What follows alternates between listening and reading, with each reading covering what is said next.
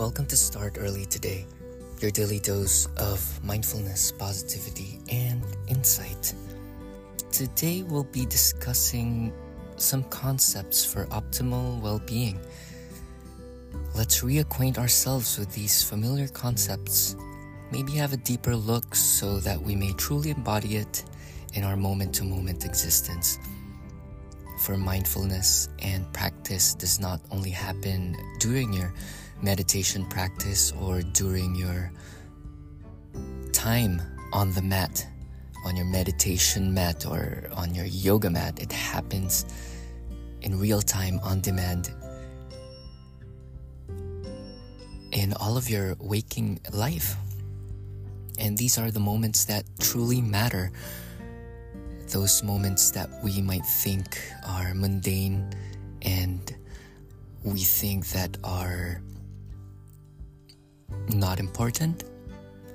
Those are the moments that really make up the most of our days here on earth. So, might as well uh, explore and keep our eyes open, our hearts open to the beauty that they truly contain. Let's try to just be with the breath for a moment non attached to any circumstance, opinions, or belief.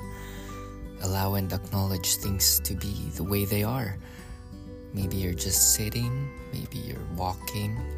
Acknowledge this small scenario, but also it is also a part of a grander scheme.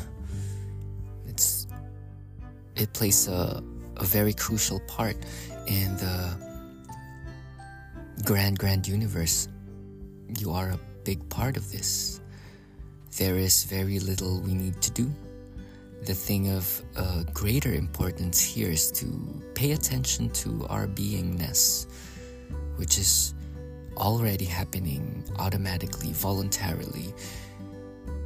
Just like your breath is already happening, your heart is beating. And to just be a human being for a moment, open to receive and observe and to witness, not necessarily resist or change or fight. It is a gracious way to be, and if we can tap into this way of being, we can carry this forth in our daily affairs. That everything will go okay. This will bring ease into our bodies and into our minds and will bring forth a more peaceful version of yourself. Cultivating the Buddha nature or the Christ consciousness within you. Uh, if we get out of our own way, if we just clean the windows or windshields of our perceptions, our true nature is one of joy and love and acceptance. So each time we start the day or this practice, we can affirm and dedicate ourselves to non attachment. Because one thing is for sure all is subject to change.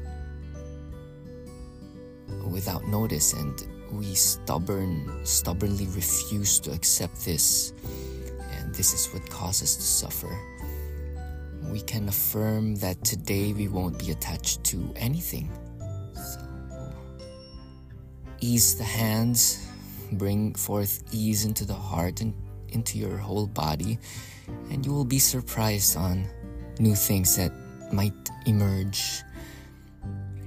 And we can be bewildered or be amazed in the rarity and the value of the moment right now. That in this present moment, a whole lot of specific, rare conditions manifested to just bring you here, to just become you. And that should not be taken for granted freshness and excitement you will feel when you are about to embark on this newness with a fresh look on things, with a fresh look on life. And know that everything changes, so let us not resist this. Uh, it is a fact and it is just the truth. And one thing is within our power and within our control is our perception of it, our relationship to changes, and our relationship to our external world. Everything that is external is only brought about by our internal world, shaped by beliefs, opinions, and programming. And this can be molded, this can be sculpted because we are creators. The 12 faculties of mind are your 12 disciples. And that's for another episode. That the 12 disciples symbolize faculties of mind that is very interesting, and we will dive deep into that as well. And in knowing this and dropping into the truth, being okay with discomfort and with the mind's chattering and opinions and life's curveballs, gratitude shall ensue. For everything that happens to us is a blessing and a lesson from which we are karmically, or shall I say, contractually, it is written for us to learn. And the refusal for us to learn, this is uh, this can happen when we are urged to run away or become willfully blind to what we need to learn, the lesson becomes harder. So practice when it's easy. Okay? Center the mind when it's quiet in the morning so that your day will become so centered like the pebble at the bottom of the lake or the big mountain. You will become unfrazzled you will become centered and your emotions will be one of grace. And it will be poured, your energies will be poured onto more important things such as serving the highest good of yourself and others, serving the highest purpose of uh, the wholeness of the organism, the organization, or the, the wholeness of life, my friend. So these are the simple things non attachment, impermanence, gratitude, presence, transiency that um, we're all just transitioning from here to there and you're just having a human experience and it's pretty dope. It has lots of features and amenities a whole lot of emotions. We're undergoing pain. Pain is just a form of purification. As the saying goes, the gods will come bang at you till the copper turns to gold, for we are meant for bigger things. You're being sculpted to become more of who you are, which is one of a hero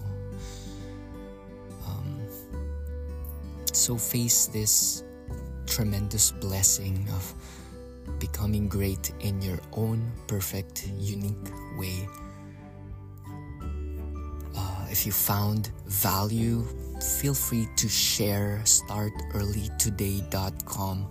Follow me on Substack as Make Pure Thy Heart and on Instagram, Make Pure Thy Heart. And make this your mantra Make pure thy heart and live rich, sweet, and beautiful. We have reached our 10 minute mark, and let's center and welcome the day with a deep, resonant breath. Inhale and letting go of all the garbage. Exhale That's it for today. Namaste.